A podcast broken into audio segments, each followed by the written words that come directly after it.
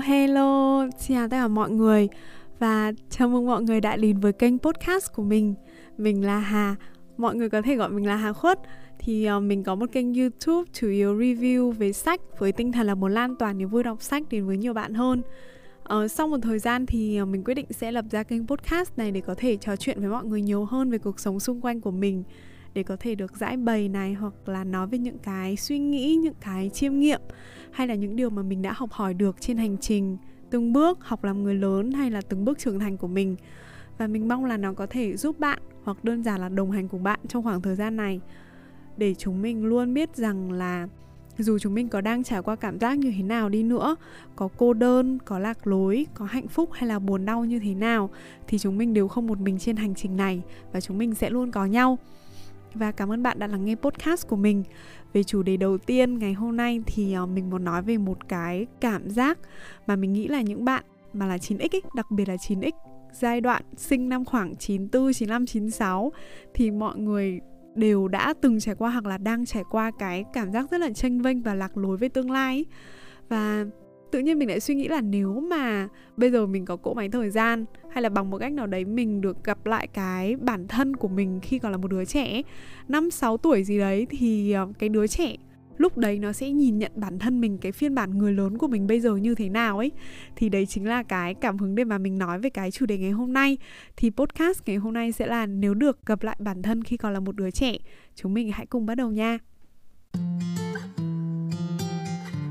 Dạo gần đây mình rất hay có cảm giác mông lung, chơi vơi, hay là có những lúc mà mình kiểu nhìn trời nhìn mây xong cảm thấy tôi buồn, không hiểu vì sao tôi buồn ý mọi người. Thì tiếng Việt có một cái từ rất là hay để diễn tả cái trạng thái này, mình thấy đấy là từ chênh vênh. Nó thể hiện cái sự không chắc chắn, cái sự bất định, cái sự thiếu an toàn ở bên trong bản thân ấy. Mình nghĩ là nó bao hàm mọi cảm xúc mà chúng mình hay bắt gặp ở cái lứa tuổi hai mươi lăm, hai mươi sáu. Và phải đến cái lứa tuổi này thì mình mới thật sự hiểu tại sao mọi người có cái cụm từ là a quarter life crisis. Thì trong cuộc đời của một con người ấy, nó sẽ có hai cái cuộc khủng hoảng lớn. Đầu tiên đấy chính là middle life crisis, là khủng hoảng tuổi trung niên, là dành cho những người khoảng trên bốn mươi lăm tuổi, bốn mươi lăm cho đến sáu mươi tuổi ấy, khi mà họ đã thật sự có những cái nghi vấn về ý nghĩa và cái sự tồn tại của bản thân trong cái chặng đường cuộc đời mà họ đã sống ấy. Và cái khủng hoảng crisis thứ hai thì đấy chính là a quarter life crisis. A quarter thì là một phần tư ấy, dành cho những bạn ở cái lứa tuổi hai mươi lăm, hai mươi sáu. Mình thấy cái lứa tuổi hai mươi lăm, hai mươi sáu này là một cái lứa tuổi thật sự rất là chênh vênh ấy. Tại vì bây giờ chúng mình đã không còn là những cái bạn sinh viên mới tốt nghiệp hai mươi hai tuổi và được bố mẹ, được nhà trường theo sát, nhưng mà chúng mình cũng chưa thực sự là đủ trưởng thành hay là đủ lông đủ cánh để mà có thể đối chọi với những cái thử thách trong công việc hay là trong cuộc sống ấy. Và mình nghĩ đây cũng là cái lứa tuổi mà các bạn đã đi làm được khoảng ba bốn năm rồi, thế nên là cũng sẽ có người rất là thăng hoa trong công việc này, nhưng mà cũng sẽ có người cảm thấy là vẫn đang dậm chân tại chỗ và bắt đầu tự vấn về cái con đường mà mình đã lựa chọn. Có bạn, như mình cũng thế, có bạn của mình thì đã lập gia đình rồi và bắt đầu cái chuỗi ngày cuộc sống hôn nhân. Đối với một vài người thì đấy là một chuỗi ngày như mơ, nhưng mà có thể với một vài bạn thì đấy chính là chuỗi ngày bắt đầu của sự vỡ mộng. Và cũng không còn có bố mẹ hay là thầy cô ở bên cạnh để bảo chúng mình là hãy làm cái này đi, hãy làm cái kia đi.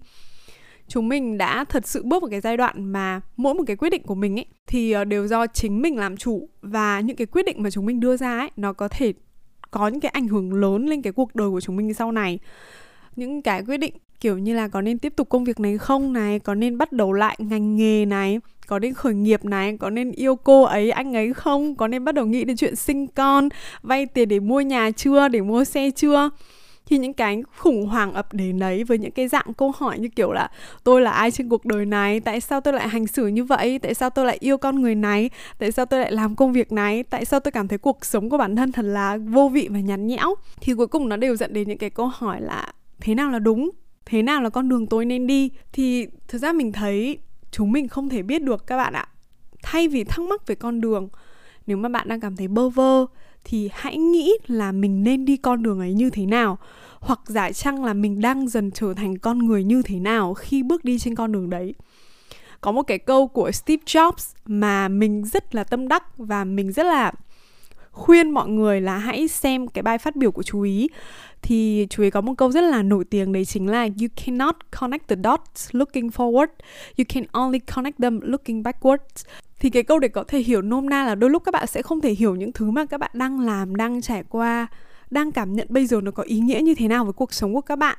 Nhưng mà sau này, ở một cái khoảnh khắc nào đấy, khi nhìn nhận lại quãng đường mà các bạn đã trải qua ấy, thì các bạn mới nhận thấy được là những cái yếu tố đấy nó chính là những cái mảnh ghép, và cuối cùng thì nó đều kết nối lại với nhau như thế nào để tạo nên cái bức tranh tổng thể chính là bản thân của các bạn ở thời điểm bấy giờ. Nên mình thấy ấy, là thay vì mình cứ mải mê chìm đắm trong cái sự chênh vênh, cái nỗi sợ, cái sự bất định, cái sự bất an về tương lai ấy, thì mình hãy dành thời gian để nhìn nhận lại cái cuộc sống hiện tại của mình, hay nói cụ thể hơn là nhìn nhận lại cái con người của hiện tại của chính mình ấy. Thì mình có một cái câu hỏi mà mình thấy rất là hữu ích để giúp chính bản thân đánh giá và nhìn nhận lại con người ở thời điểm hiện tại.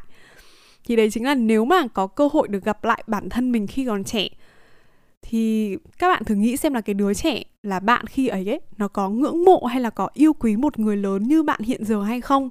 Đây cũng là cái câu hỏi mà mình đặt ra cho bản thân ấy, ở những cái ngưỡng cửa hay là ở những cái khoảnh khắc mà mình phải đưa ra những cái quyết định ấy. Ví dụ như là cái quyết định này này, cái cách nói này này, cái cách ứng xử này này, cái cách hành vi này này, có phải là của một người mà ngày bé mình yêu quý, mình tôn trọng và mình ngưỡng mộ họ sẽ nói, họ sẽ làm hay không? Thì tại sao mình lại lấy quy chuẩn là của một đứa trẻ, chứ không phải là của bố mẹ, thầy cô hay là của sếp của mọi người ấy? Vì mình cảm thấy là bản thân chúng mình ấy, khi còn bé luôn là cái phiên bản tuy được thô sơ nhưng mà là cái phiên bản trọn vẹn nhất của bản thân mình. Tại vì chúng mình luôn hiếu kỳ về thế giới này, kể cả chúng mình không có biết chắc chắn tương lai như thế nào, chúng mình cũng không có thật sự hiểu biết là thế giới xung quanh vận hành ra sao, nhưng mà chúng mình luôn nhìn nhận và đón nhận mọi thứ rất là đơn giản. Nếu mà chúng mình vấp ngã thì đấy, khóc nhè một tí xong lại đứng dậy đi tiếp, đúng không? Không hiểu thì đặt câu hỏi, luôn đối xử với mọi thứ xung quanh hết sức là chân thật. Thì cái sự chân thật ấy nó bắt đầu mất dần khi mà chúng mình lớn lên này.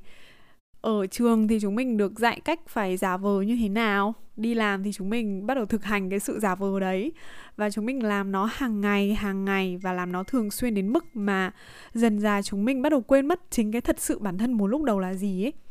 Thế nên đôi khi chính cái sự chân thật của đứa trẻ đấy ấy, nó lại là, mình thấy lại là cái tấm gương rõ nhất và sáng nhất để chúng mình phản chiếu và soi xét lại bản thân của mình. Thế nên là nếu mà các bạn đang rất là vô định và các bạn không thể trả lời được cái câu hỏi là tôi muốn trở thành một con người như thế nào ở thời điểm hiện tại, thì mình nghĩ là thay vào đấy các bạn có thể đặt ra một cái mục tiêu đơn giản hơn, đấy chính là hãy trở thành người lớn, hay là phiên bản người lớn mà ngày bé các bạn luôn cần, hoặc là ngày bé các bạn luôn ngưỡng mộ và tôn trọng ấy.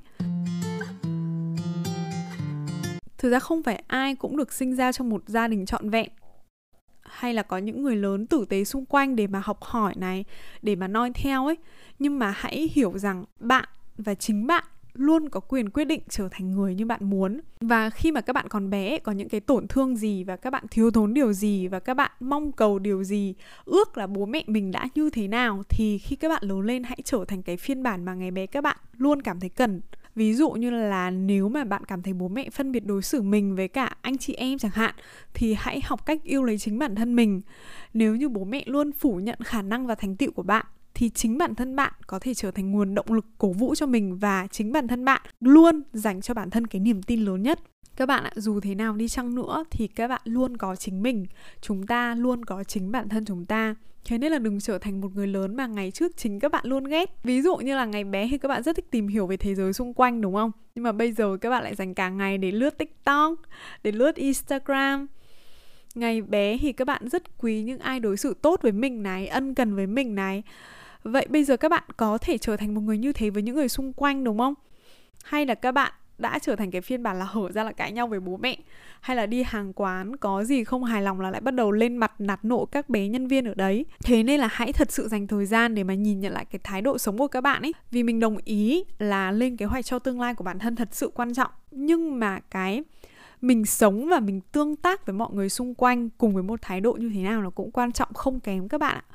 Ví dụ như là ngày bé thì mình luôn rất là tủi thân, hoặc là có những cái câu mà kiểu hàng xóm, cô dì chú bác nói ra ấy, thì mình nghĩ mọi người cũng không thật sự cố ý đâu, nhưng mà làm mình rất là tổn thương. Và cái cảm xúc đấy mình không bao giờ quên ấy. Thế nên là mình luôn đặt ra cái tâm niệm là mình sẽ không để một người nào phải trải qua những cái điều như thế nữa. Thế nên là có những cái lúc mà mình rất là giận dữ, mình bực chẳng hạn, mình chỉ muốn nạt nộ và mình chỉ muốn văng ra những cái thứ nó rất là không tốt đẹp về cái người mà làm cho mình bực mình ấy.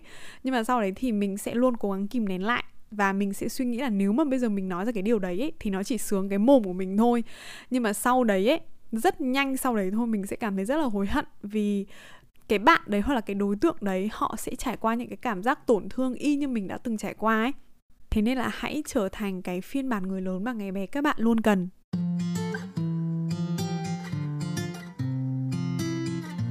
Nhưng mà kể cả khi các bạn đã xem xét lại rồi và các bạn nhận ra là cái bản thân hiện giờ ấy không phải là cái hình ảnh lý tưởng của bản thân mình khi còn bé, thì cũng đừng quá là buồn và tiêu cực. Tại vì các bạn đừng quên rằng các bạn hoàn toàn có thể từ từ thay đổi, đúng không? Từ từ tiến bước về phía trước. Đừng bao giờ phủ định hay là phủ nhận cái con đường và hành trình mà các bạn đã trải qua, kể cả khi các bạn thấy là nó không cho các bạn thành tựu này, thành tựu kia, mình không bằng người này, mình không bằng người kia. Nhưng các bạn ạ, bước nhỏ thì vẫn là bước, kể cả là bước lùi. Tại vì biết đâu cái bước lùi của bạn ấy lại chính là cái bước đệm chân, bước lấy đà để mà bạn sẵn sàng cho bước nhảy tiếp theo, đúng không?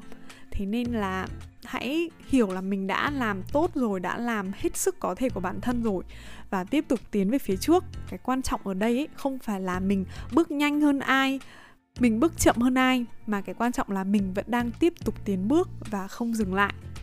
Thế nên là đừng phủ nhận bản thân của mình, cả quá khứ và hiện tại của bạn ha. Như vậy là các bạn đã đến với phần kết của podcast đầu tiên trong chuỗi podcast của mình, trở thành người lớn mà trẻ con tôn trọng. Và mình rất là cảm ơn các bạn đã lắng nghe podcast lần này của mình. Mình mong là mọi người có thể chia sẻ với mình những cái cảm nhận, những cái ý kiến, những cái bình luận, đánh giá của mọi người để mà mình có thể làm tốt hơn trong những cái số tiếp theo. Các bạn có thể liên lạc với mình qua YouTube Hà Khuất của mình này, hoặc là Instagram Rachel Review hoặc là Rachel Khuất của mình. Và mình cảm ơn mọi người một lần nữa vì đã lắng nghe mình. Mọi người có muốn mình chia sẻ thêm về cái chủ đề nào không thì cũng đừng quên nói cho mình biết nhé.